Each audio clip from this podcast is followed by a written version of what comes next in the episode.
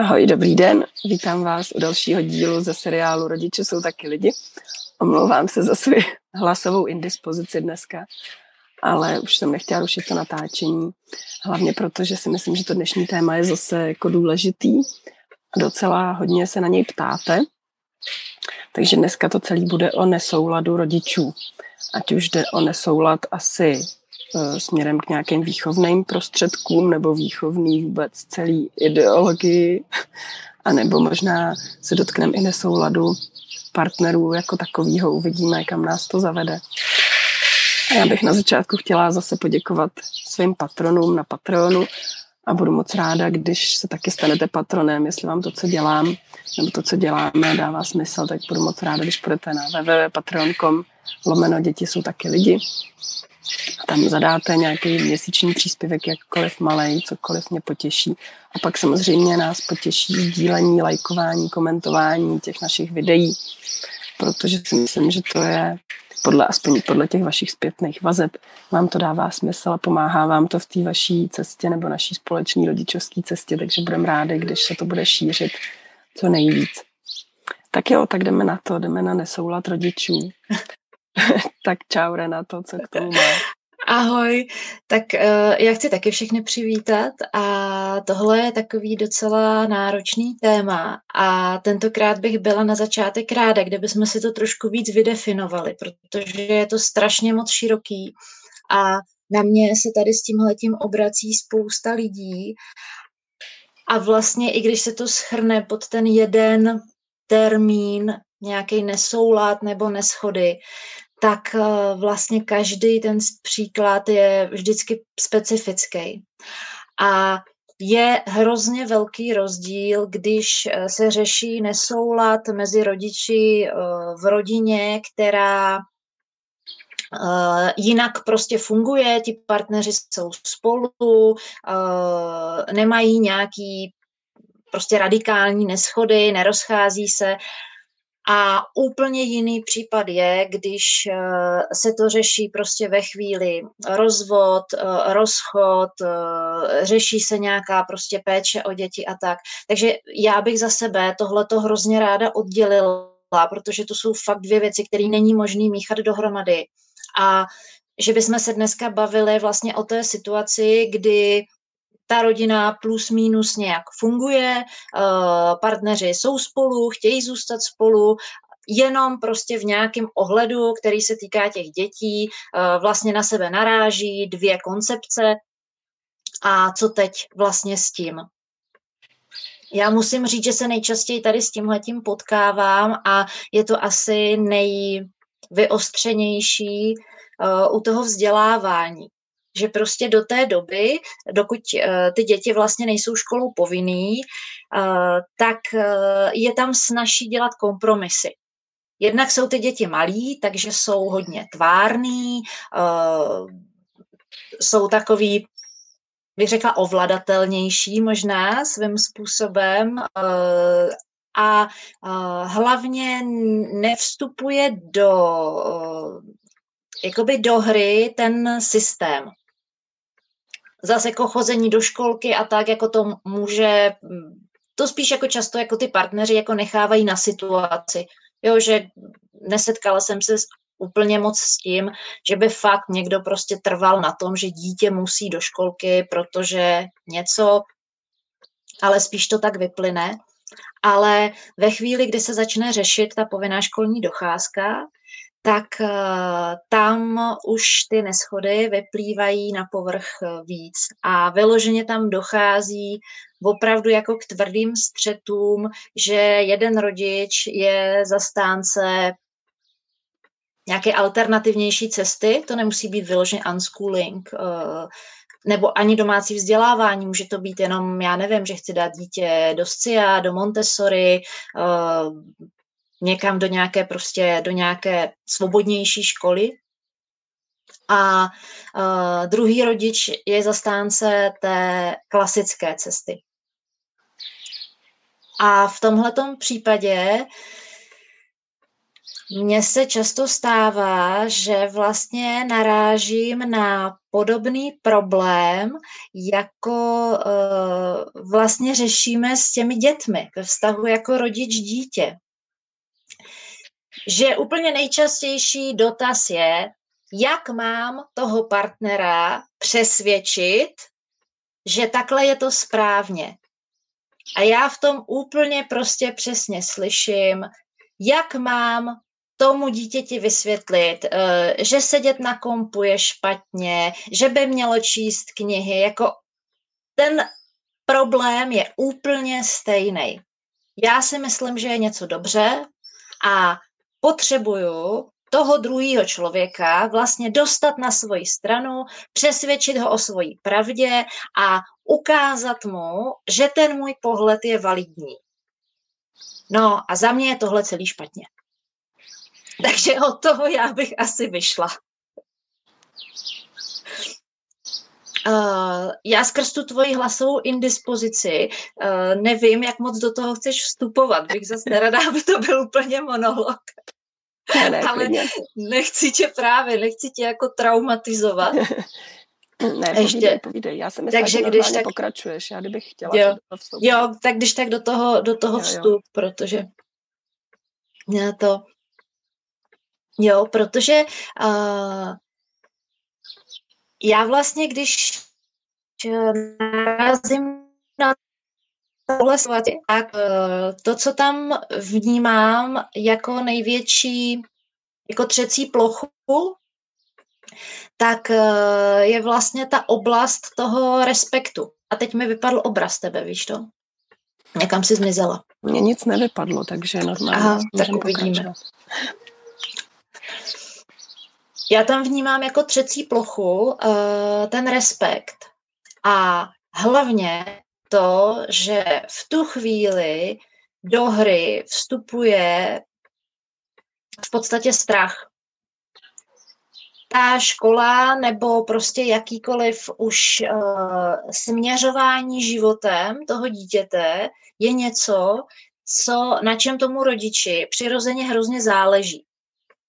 Co prostě jako chci, aby to dítě uh, bylo šťastný, úspěšný, cokoliv si pod tím představuju. Tyhle představy má každý úplně jiný, jiný, to je potřeba říct.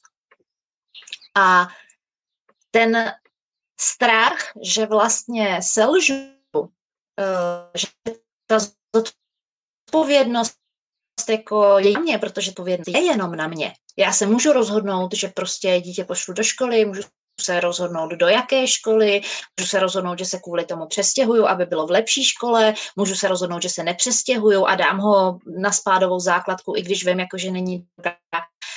Můžu si to omlouvat, jak chci, ale ta zodpovědnost je prostě mě. Já v tuhle chvíli vybírám cestu pro to dítě a můžu udělat chybu.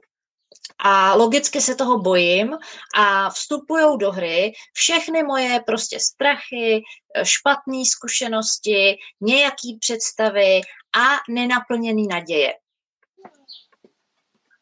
A co je na tom blbý, je, že v tu chvíli proti sobě stojí vlastně dva lidi a každý má balík tady tohodle toho. Zdravíme Martina. každý má balík tady tohodle toho a v tu chvíli se vlastně spolu nebaví ty dva lidi na nějaké racionální úrovni a na úrovni argumentů, proto mě vždycky přijde hrozně zbytečný, když někdo hledá nějaký studie a příběhy úspěšných domškoláků, unschoolerů a já nevím co všechno. Protože oni se spolu baví, ty dva balíky těch strachů. A můžu si milionkrát myslet, že uh, já to tak nemám, že prostě to mám jako racionálně rozhodnutý, ale uh, když si představíš, že by ti teď někdo prostě z, flekl, řek, z fleku řekl, hele, po prázdninách musí jít Lu do školy. Co bude první emoce, kterou budeš cítit? No jasně, Strach. Strach, no jasně. Jo. A strach prostě nikdy není dobrý rádce. A hlavně uh, strach uh, se blbě rozptiluje nějakými racionálními argumenty. Jo, to je úplně stejný, jako když budu zkoušet, eh, dítě se bojí, že má pod postelí bubáka a já mu prostě přes den budu ukazovat, hele, tam nic není, prostě tam něco tam, to byl jenom stín, nebo já nevím co. Jenže ten bubák, on tam, to dítě taky ví, že tam přes den není, jo, že ho tam nevidí. On tam vzniká v ten moment, kdy prostě vzniká ten strach, nebo v nějaký konkrétní moment, jo, a uh, Nedá se s tím pracovat takhle. A já si myslím, že ten eh, nesoulad eh, tady na tomhletom tématu je opravdu strašně moc živený tím strachem. Jednak strachem, který uh, mám třeba zažitý ze školy, protože uh, hrozně často se touhle cestou pouští lidi, kteří mají ze školy nějaké špatné zkušenosti. A nebo uh, strachem jakoby z neúspěchu toho dítěte. Jo, že uh, já můžu cítit, že vlastně úplně nemám naplněný ten potenciál, který bych ráda měla a vlastně ta společnost mi nabízí jenom jednu odpověď kdybych se líp učila, kdybych měla lepší školy, kdybych šla studovat do zahraničí, kdybych si udělala, já nevím, prostě jako jeden doktorát, dva, tři, čtyři, tak by to bylo lepší. Tak bych našla tu důležitou práci, tak bych našla to poslání a já nevím, co všechno. Jo, e, případně tak bych jako vydělávala, vydělávala víc peněz. A ale oba tyhle ty strachy jsou vlastně relevantní. A nemůžu, eh, když eh, se o tom bavím s tím partnerem, ten jeho strach bagatelizovat ve chvíli, kdy ten můj strach je najednou pro mě ten kompas, eh, podle kterého chci vybrat cestu pro to dítě. Takže já si třeba myslím úplně konkrétně v takovém případě, že ve chvíli, kdy ty rodiče jsou schopní se normálně domlouvat, bavit spolu o věcech, tak eh, je potřeba tady tuhle tu debatu posunout eh, z vlastně z úrovně rácia, těch racionálních argumentů, protože vy se nebavíte o racionálních argumentech.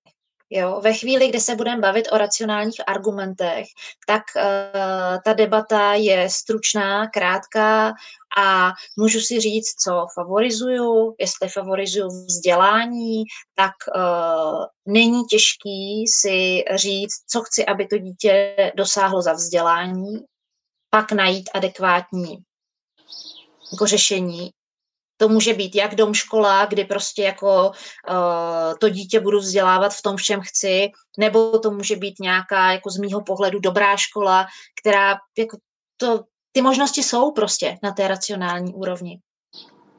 Takže je potřeba to posunout z roviny toho rácia a do roviny těch emocí.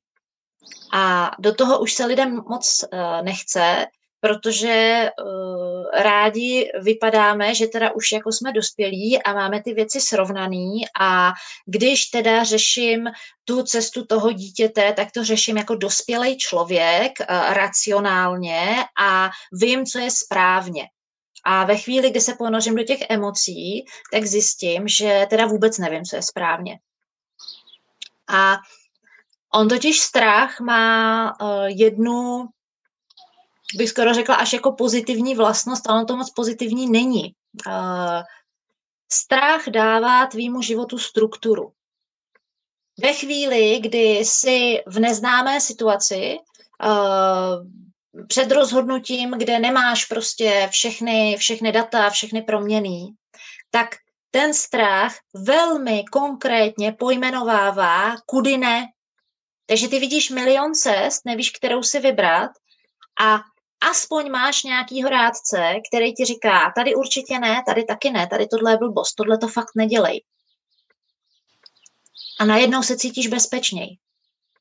Jo, to je důvod, proč uh, vlastně jakoby lidi tolik lpí často na nějakém svém strachu, protože on pro ně paradoxně vytváří bezpečnější prostředí, než uh, je taková ta nejistota. Protože když nemám v sobě nějaký opravdu jako hluboký přesvědčení o něčem v rámci třeba toho vzdělávání o tom, jakým způsobem se vzdělávat správně nebo co si pod tím představuju, tak jsem najednou strašně jakoby v nejistotě. Jo, co a další věc je ta, co mě trošku uh, ruší tady při těchto těch debatách, že nebo i vůbec jako o debatách o, o školství, jak strašně málo v základním školství jde o vzdělávání. A ať už na oficiální nebo na uh, úrovni jakoby vlastně rodičů, ať uh, se bavíš na jakékoliv úrovni, tak vzdělávání, nějaká a já teď nechci říct jako prostě znalosti, opravdu myslím vzdělávání, porozumění světu, učit se myslet v souvislostech, to je někde prostě na 150. místě. Jo. Je tam prostě socializace, nějaký kámoši, uh, já nevím, začlenění do společnosti a takovýhle uh, věci, který vlastně se vzděláváním vůbec nesouvisí, že jo.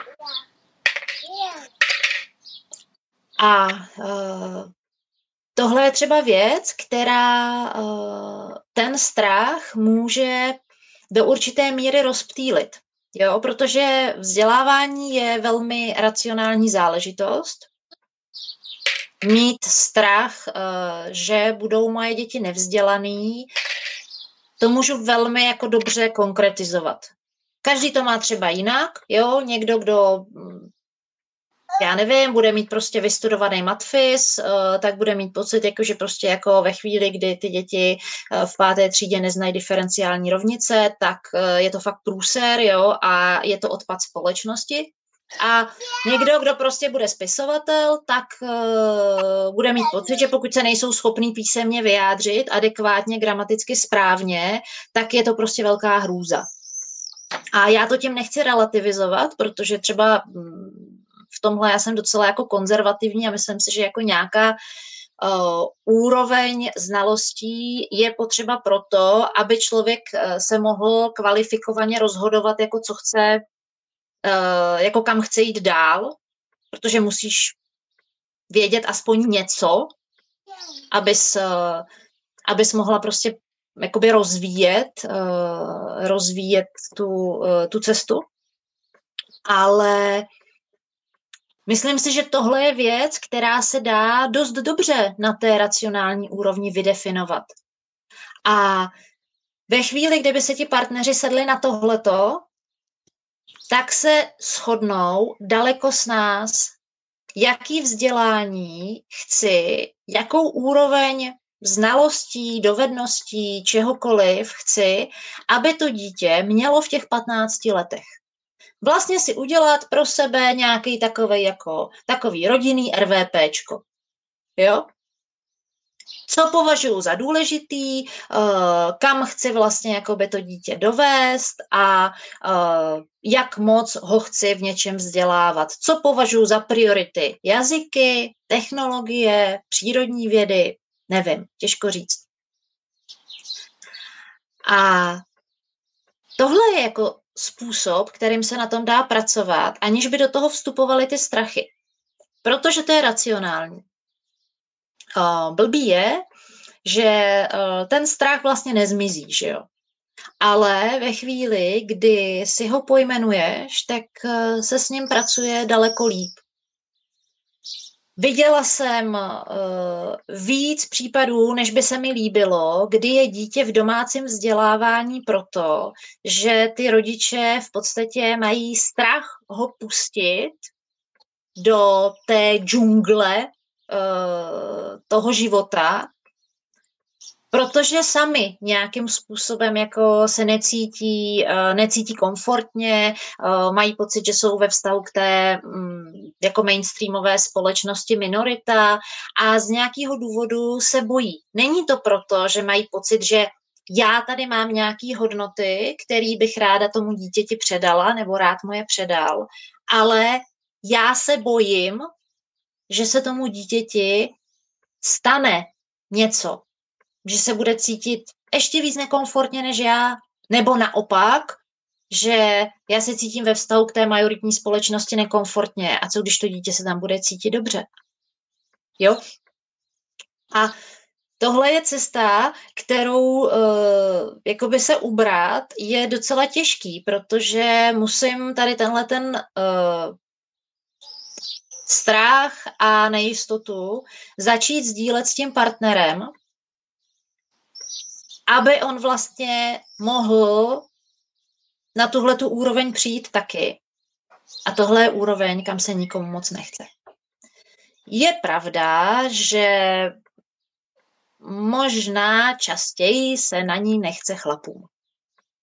Jo, protože je to hodně prostě o strachu, o slabosti nebo o nějaké nejistotě, do které se třeba ten člověk nechce pouštět. Na druhou stranu mi přijde, že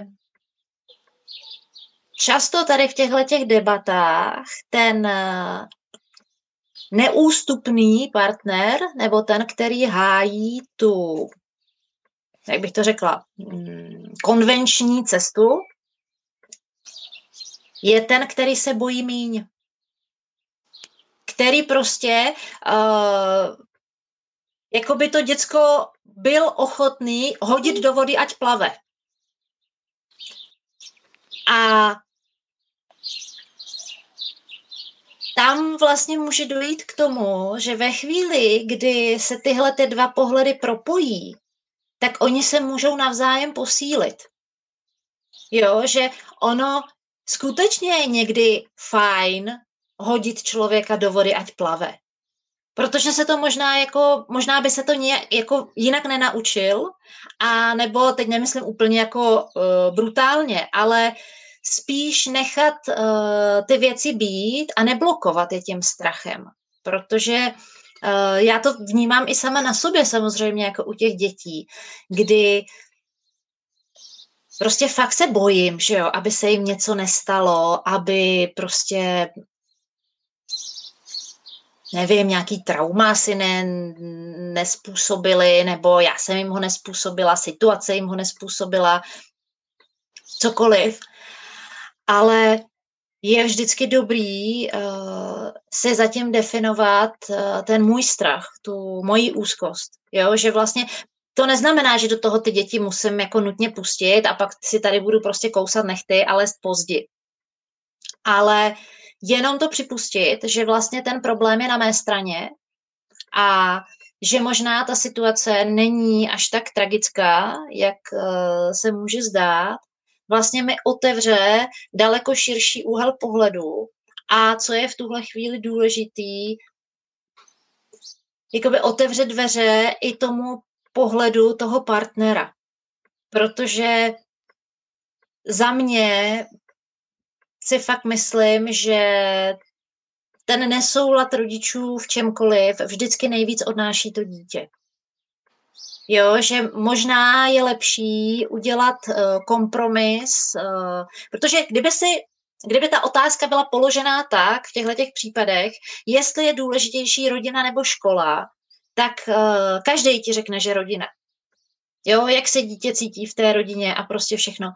A tudíž je strašně zbytečný, aby škola byla něco, co tu rodinou pohodu narušuje. Protože uh, ta rodina je to, z čeho, z čeho to dítě čerpá nejvíc. Pocit bezpečí, pocit nějaké sebedůvěry, takovou nějakou pevnost a strukturu, jak věci, jak věci fungují. Ono je to skoro až děsivý, když si člověk uvědomí, jak vlastně moc uh, jako přispíváme jako rodiče k tomu, jakým způsobem děti vidí svět a speciálně vlastně teď, protože když uh, si představíš, já nevím, uh, situaci u nějakých křováků, tak uh, ty děti se narodí do společnosti, která je srozumitelná. Jo, ten kmen nějakým způsobem funguje, jsou tam nějaký třeba hierarchické vazby, společenské vazby, nějaká dynamika, uh, fungují vlastně víc jako v kairosu než v lineárním čase, uh, jsou tam právě jako repetitivní jako události, jsou tam přechodové rituály, je tam spousta věcí, které vlastně ten život strukturují. My jsme o spoustu těch věcí přišli. Je to hrozně super, uh, jak máme spoustu možností, a teď mluvím tady o tom našem jakoby západním, uh, západním blahobytným uh, způsobu života. Máme spoustu možností a žádnou strukturu. A to dítě se tím pádem narodí do něčeho, co je strašně rozplizlý. A veškerou tu strukturu, kterou by za normálních okolností přinášel nějaký ten kmen, klán, širší rodina, nebo prostě jako u zvířat, že jo, nějaká tlupa, nebo prostě smečka, tak eh, tohle pro to dítě vytváříme. A ono to prostě akceptuje podstatě bez, uh, ono to nemá s čím, s čím porovnávat, nemá to, nemá to jak, nemá to jak spochybnit. A ten uh, nedostatek právě té struktury, kterou, který my máme, tak uh, i pro nás působí hrozně velkou nejistotu. A ve chvíli, kdy se tomu dítěti rozboří vlastně na základě nějakého nesouladu nebo konfliktu, ten úplně jakoby nejmenší uh, svět, což je ta máma s tátou, tak za mě je to daleko škodlivější než cokoliv, co ho může potkat ve škole. Eh, tím samozřejmě jako neospravedlňuji, že má někdo nechávat, jako to je zase druhý extrém, jo, kdy prostě opravdu jako eh, čtu nebo slyším případy, eh, kdy se rodiče ptají, nám se děje ve škole to a to, co máme dělat a jediná rozumná odpověď je, pane bože, proč tam ještě jste, jako berte nohy na ramena, odstěhujte se 200 kilometrů, úplně cokoliv a vypadněte z toho pekla, jo. Takže tohle nemyslím, jo, ale uh, ono, když tady k tomuhle tomu dojde, tak je to většinou právě proto, že uh, v té rodině panuje nějaká nejistota ohledně něčeho. Jo, protože ve chvíli, kdy už to ty rodiče řeší, nějaký ten školní problém, to znamená, že o něm vědí, uh, baví se o něm doma a nejsou schopní zaujmout jednoznačný stanovisko, jak teda s tím naložit jestli teda jako vlítnout do školy někoho seřvat, nebo prostě jít pryč, nebo to nechat být a hledají tu radu jako někde jinde, ale znamená to, že v té rodině ty vlastně ty dva základní stavební kameny, který pro to dítě určují podobu světa, nevědí, co mají dělat. Jo. No, ono vlastně tohle, pokud ta rodina funguje nějakým jako zdravým způsobem, tak vlastně může být i důvod toho, že některé děti projdou vlastně i nějakýma velmi nepříjemnýma zážitkama v té povinné školní docházce jakoby zdraví nebo nepoškozený jako z toho vnějšího pohledu. To třeba uh, hodně diskutujeme s Martinem, s mým mužem, který měl vlastně velkou podporu v rodině, přestože byli jako maminka s tatínkem byli rozvedený, to neznamená, že jako ty lidi musí nutně zůstat spolu, když je tam nějaký no, problém, že jo to zase, aby, jsme ne, aby to nevypadalo, že musíme za každou cenu zachovat rodinu, aby to dítě nemělo šrámy. Ale oni se jako byli rozvedení, ale ta maminka dokázala vytvořit jako velmi mm, dobrý přijímající vlastně prostředí. Takže Martin vlastně, když jsme se potkali, tak jako by neměl žádný traumata ze školy, o kterých by jako nějak věděl. Byly tam samozřejmě nějaký nepříjemné zážitky, ale nepoznamenalo ho to natolik, že by kvůli tomu měl ten názor, který jakoby měl, on to jako k tomu přišel jako z té strany jakoby svobody, že jo, takže logicky jako svobodu jako pro dítě a logicky povinná školní docházka není svoboda. Ale vlastně, a zatímco já jsem třeba tu podporu v rodině neměla, takže ty věci v té škole na mě dolíhaly mnohem víc, mnohem hlouběji a mnohem silnější formou a zešly z toho mnohem silnější traumata. Ale stejně jako i ten Martin si dneska uvědomuje, jak ty věci v té škole vlastně formovaly nějakým způsobem jeho osobnost a že to nebylo zdravým nějakým směrem. A, že, ale vlastně díky, jenom díky té rodině a tím neprošel nějak mnohem víc poškozený. Já si tady teďka trošku zahraju na Ďáblova advokáta, protože k tomu musím říct, že je i spousta dětí, které tu podporu v rodině nemají uh-huh. a stejně projdou tím systémem uh, vlastně relativně Ono těžko říct jakoby bez poškození, protože to jsou věci, které nejdou definovat, že jo, jo, ale vlastně projdou tím systémem a uh, žijou šťastný a spokojený život, jsou úspěšní a nemají tam, uh, nemají tam žádný trauma. Jo? A já si totiž myslím, že opravdu jako do těch věcí vstupuje daleko víc uh, aspektů a hráčů, než uh, my vlastně vidíme. Uh-huh. A proto mi přijde uh, občas trochu zbytečný tady tyhle ty nesoulady partnerský dramatizovat uh, kvůli věci, která v podstatě může být marginální. Protože pro spoustu lidí v podstatě marginální je, nijak je to... A další věc je ta, že když už teda jsme u toho ďáblova advokáta, že pro spoustu dětí je i tenhle ten systém uh, svým způsobem záchrana. Jo, z toho, uh, z toho, jak žijou. Za mě uh, by se to dalo udělat daleko líp, kdyby na těch dětech někomu skutečně záleželo. Teďka je to spíš takové jakoby um, ne úplně ne jako vyloženě nechtěný, ale spíš takový jako mimoděk bonus, který z toho systému občas jako, uh, občas jako vyleze. Ale uh, myslím si, že opravdu není potřeba na to koukat tak strašně černobíle jo, že jsou situace, kdy skutečně to radikální černobílý vidění je potřeba ve chvíli, kdy budu mít partnera, který moje dítě zneužívá, týrá, uh, bije, tam není prostě nic, o čem by člověk měl přemýšlet. Jo. A ve stejným, stejně radikálně by měl uvažovat, eh, kdykoliv se tomu dítěti děje něco takového, což je paradoxní, že třeba když se to děje v té škole, něco dost podobného, tak už eh, tak radikální, radikální jako rodiče nejsou často. Ale že tohle jsou situace, kde je opravdu prostě potřeba trvat na svým a jakoby zabránit dalšímu poškozování toho dítěte nebo uh, nějakému traumatu. Ale pak jsou situace, kde skutečně je těch odstínů šedi tolik, že to vlastně nedokážu úplně nahlídnout.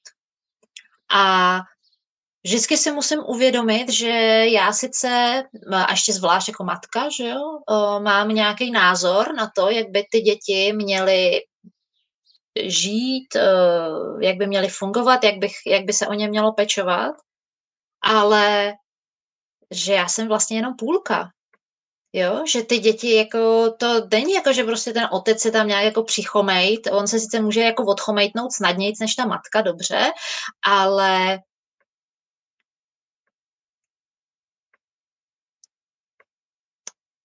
i čistě pro mě jakoby energeticky a spirituálně ten uh, to dítě se nenarodilo z jednoho člověka. Ten druhý člověk tam je uh, prostě vždycky důležitý uh, z nějakého důvodu si toho partnera potkala, nebo to dítě si vás vybralo, to je jedno, jak moc jako EZO tu, um, tu interpretaci chceme. Ale prostě ten druhý názor je důležitý. A to neznamená, že ho musím uh, nutně jakoby akceptovat a vyměnit za ten svůj, ale musím ho brát v potaz.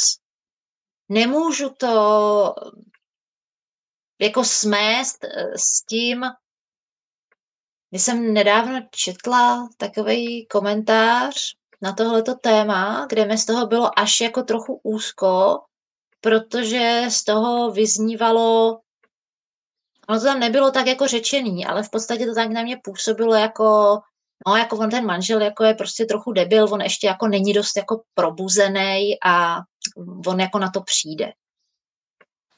Jo, a mně tohle přijde opravdu strašně problematický ve vztahu k té dynamice v rodině, kdy já si budu myslet, že uh, můj partner jako akorát ještě není dost vědomý. To je tak strašně to je ta řecká hybris, jo? Uh, ta pícha, která nakonec vede k tomu pádu, uh, kdy si myslíme, že jsme jako bohové a skončíme špatně. Jo, takový to jako můj partner ještě není dost probuzený. On to ještě nevidí. Já už jsem to prohlídla a to samozřejmě může jako, nechci být jako genderově nekorektní, takže to může být i obráceně. Nicméně uh, mám trošku pocit, že, nebo ne, baví se se mnou častěji matky než otcové, takhle to řeknu. Nebudu, uh, nemám samozřejmě statistická data, kdo, kdo to jak má. Uh, nicméně v jakémkoliv ohledu, uh, on určitě jako mají stejné tendence v jiném třeba, v jiném třeba kontextu jako otcové, jo, že si myslí, že prostě ta matka je akorát blbá a uh, nechápe, uh, co by to, uh, co vlastně by bylo správně. A za mě je větší problém tady tohleto. Jo, kdy vlastně, protože je otázka, co těmto dítě učím. Já se tady bavím o nějakém vzdělávání, jak se dítě bude vzdělávat, jak se bude učit, co se bude učit. A co ho učím tady tímhletím postojem? Že teda v nějakých 33, někdy, já nevím, 35, jakože jsem to jako, že to jako vím, že jsem to prohlídla, že už mám jasno. Nikdo nemá jasno prakticky až do konce života. V podstatě já nevím, ale většinou, uh, dokud uh, nepřejdem uh, tu hranici a ten, ten život je jenom polovina, tý, je to jenom jedna strana té mince. Takže vlastně dokud nepřejdeš tu hranici na tu druhou stranu, tak asi těžko můžeš říkat, že to opravdu jako, že to máš zmáklý, že to prostě víš.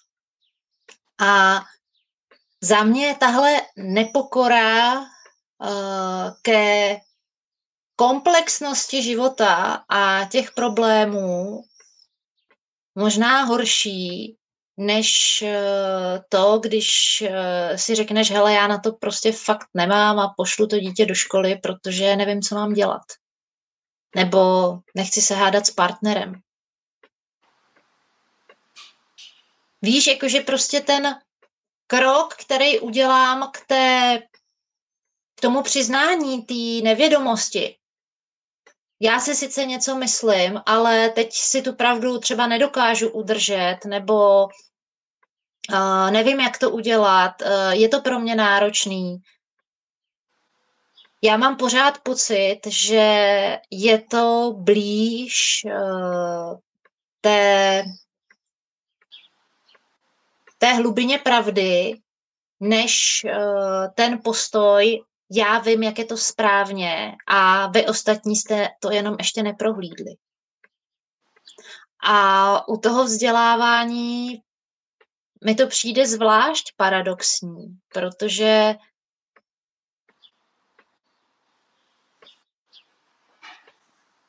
já vlastně ve vztahu k tomu vzdělávání chci to dítě něco naučit. Eh, chci ho chci mu otevřít cestu k nějakému pochopení, uh, k tomu, aby bylo schopný v tom životě fungovat, uh, přizpůsobit se, najít si svoji cestu. A přesně nechci to, aby jakoby ulpělo na nějaké jedné pravdě,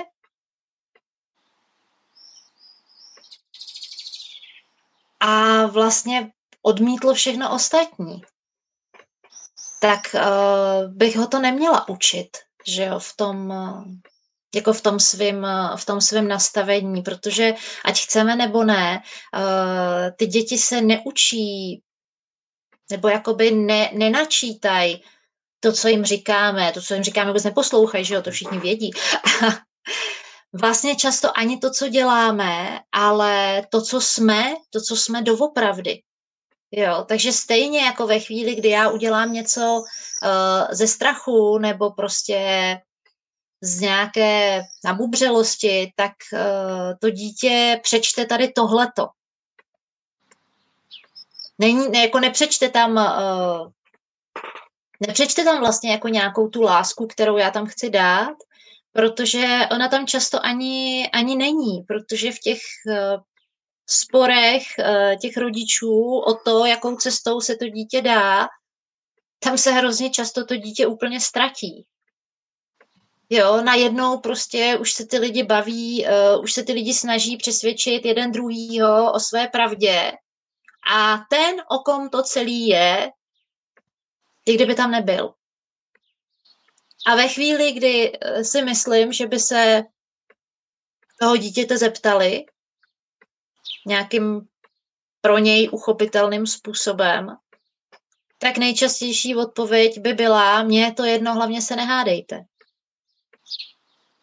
Jo, protože tam to neznamená, že prostě ty, uh, jako nemám pro to dítě hledat, hledat tu nejlepší cestu. Ale jako neměla bych pouštět ze zřetele, proč to vlastně dělám, že jde o to dítě. A taky bych neměla pouštět ze zřetele, že nemám všechny data k tomu, abych se rozhodla doopravdy správně, že vlastně není správná odpověď. Mně se uh, nedal, eh, vlastně na terapii stalo, jsem se takhle bavila s klientkou a položila jsem nějakou otázku a ona mi na to říká, a co je správně?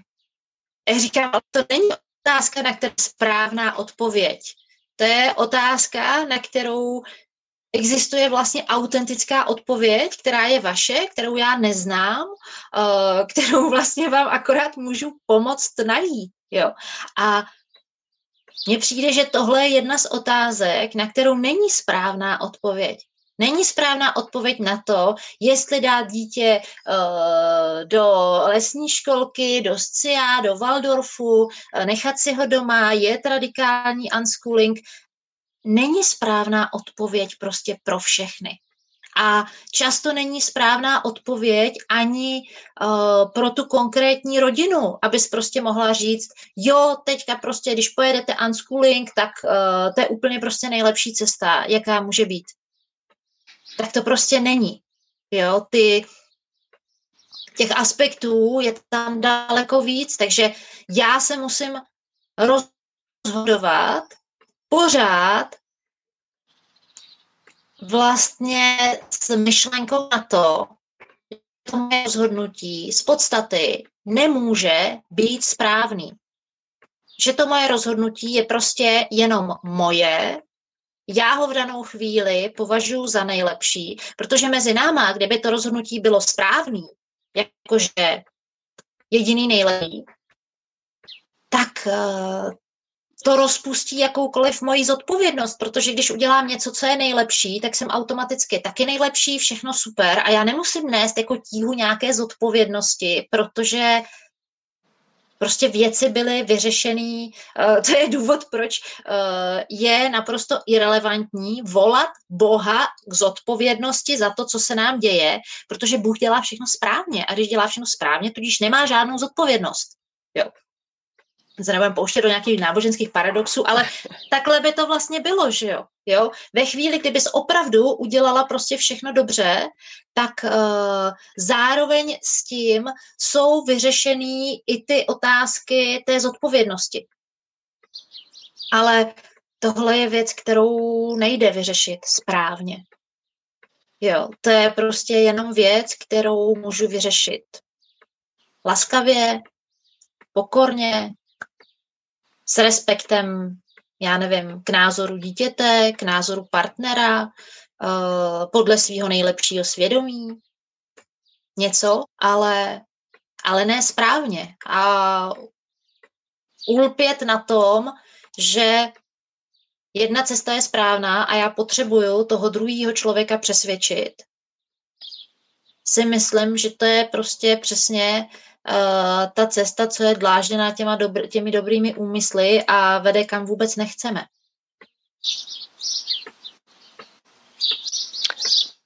No, takže se dostáváme vlastně zpátky k tomu, co jsme řešili ve videu o hranicích, že všecko je vlastně fluidní, všecko je nějaká cesta a my po ní jdeme a jenom zkoumáme ty odbočky a různé křižovatky a hledáme, co v danou chvíli je pro všechny zúčastněný nějaká schůdná cesta.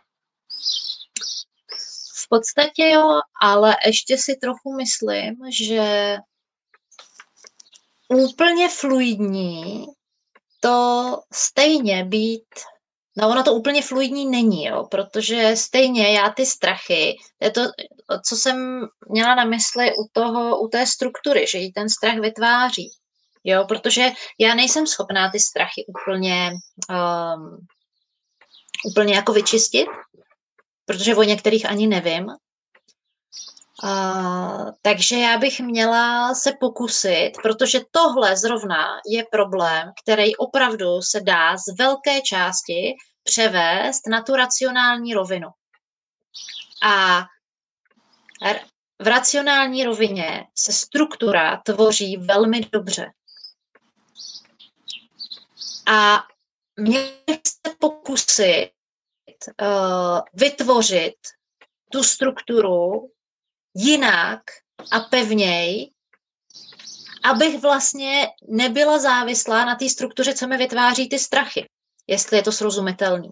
Jo, protože ve chvíli, kdy to vlastně pustím a řeknu si, no tak já se budu jako uh, řídit uh, situací, intuicí a já nevím co všechno, tak se opravdu vydávám v nebezpečí, že ty strachy, o kterých nevím, mi vlastně naznačí tu cestu. Uh, hele, málo kdo pozná strach od intuice. Jo, lidi to neradi slyšej, ale prostě je to tak. Uh, strach se za intuici převlíká jako hrozně rád, jo, nebo mhm. prostě jako nějaká úzkost, jo, protože fakt cítíš hodně silně, že bys to neměla dělat. No a málo kdy je to intuice, protože uh, doopravdy nejsme zvyklí s intuicí pracovat.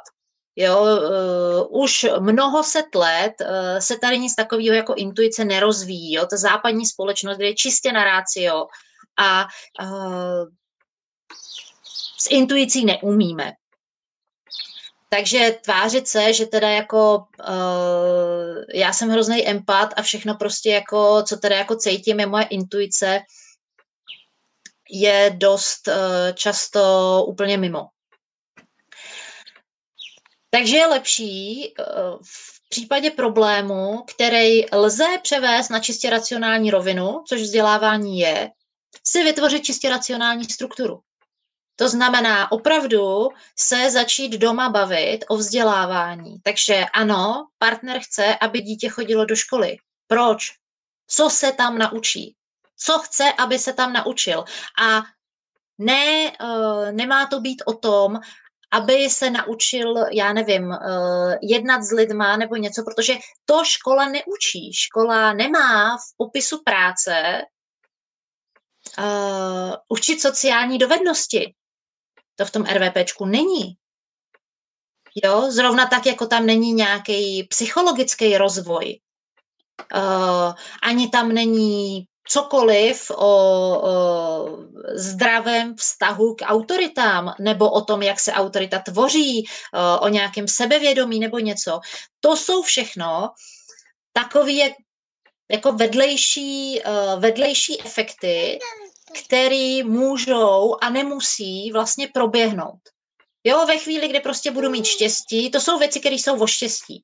Když budu mít štěstí ve škole na dobrý lidi, dobrý učitele, tak se naučím spoustu užitečných sociálních interakcí. Vytvořím si tam kámoše a já nevím, co všechno. Ale to není primární účel školy. Takže uh, Astrid k tomu něco chce říct, já to úplně slyším. ne, prosím tě, Astrid tady říká něco k něčemu úplně jinému. to je škoda. Možná říká, že už jsme dlouhý. já si myslím.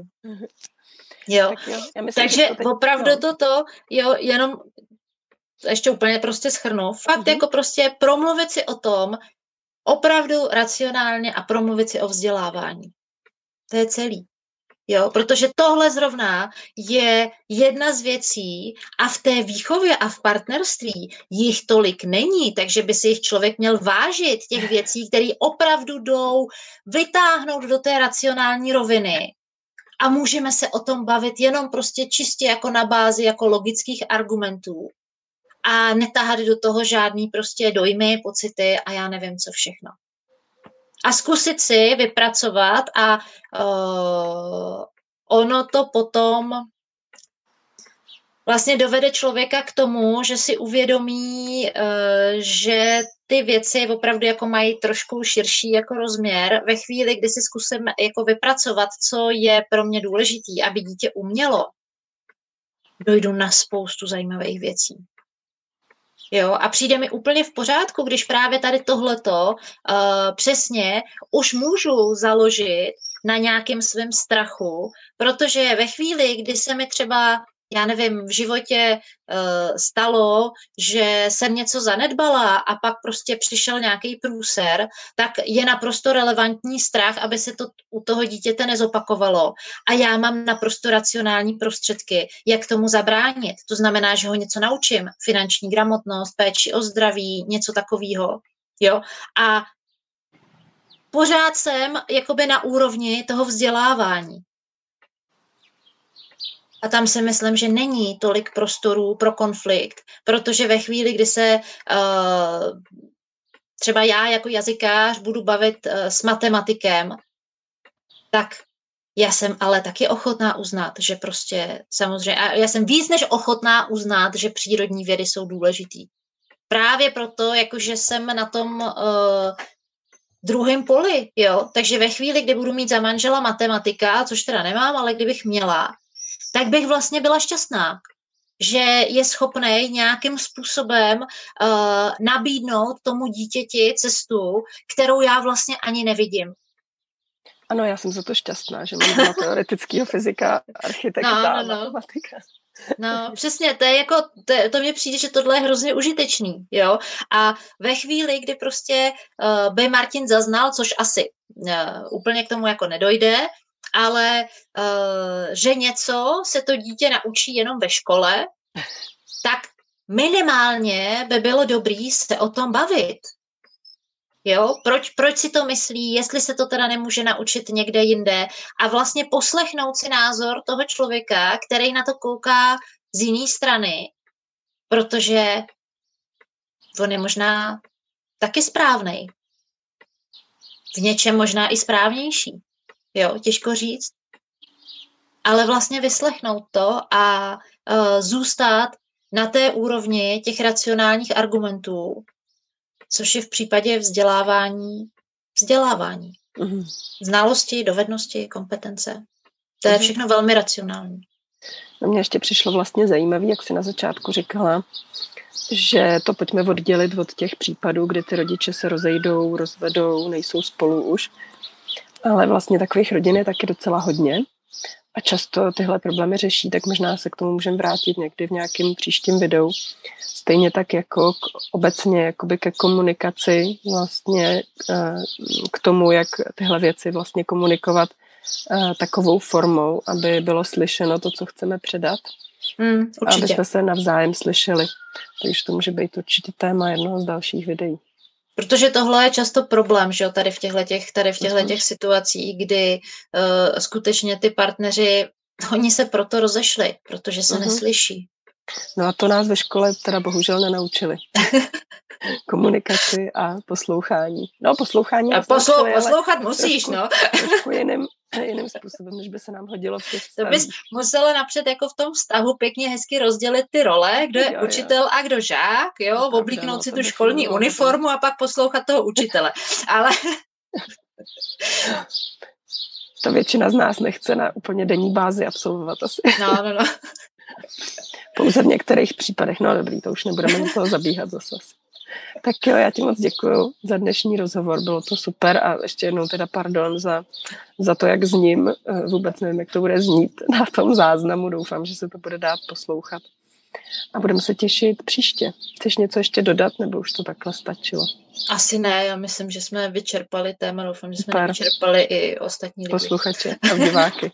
tak jo, super, Právě. díky moc. Tak jo, já taky Mějte děkuju. se všichni krásně a budeme se těšit u nějakých dalších videí. A ještě znova prosím připomenu, moc oceníme vaše zpětní vazby, vaše komentáře k tomu, co jsme tady řekli, co padlo, jestli vám to nějak pomáhá, jestli to nějak eh, pomůže na té vaší cestě. Budeme rádi za sdílení a, a lajkování, protože a samozřejmě za tu podporu na Patreonu, za to budu moc ráda já, protože uh, nastává čas, kdy ji opravdu potřebuju. Tak jo, tak krásný den a všechny další dny a čau. Tak jo, já děkuju a mějte se všichni krásně. Ahoj. Ahoj.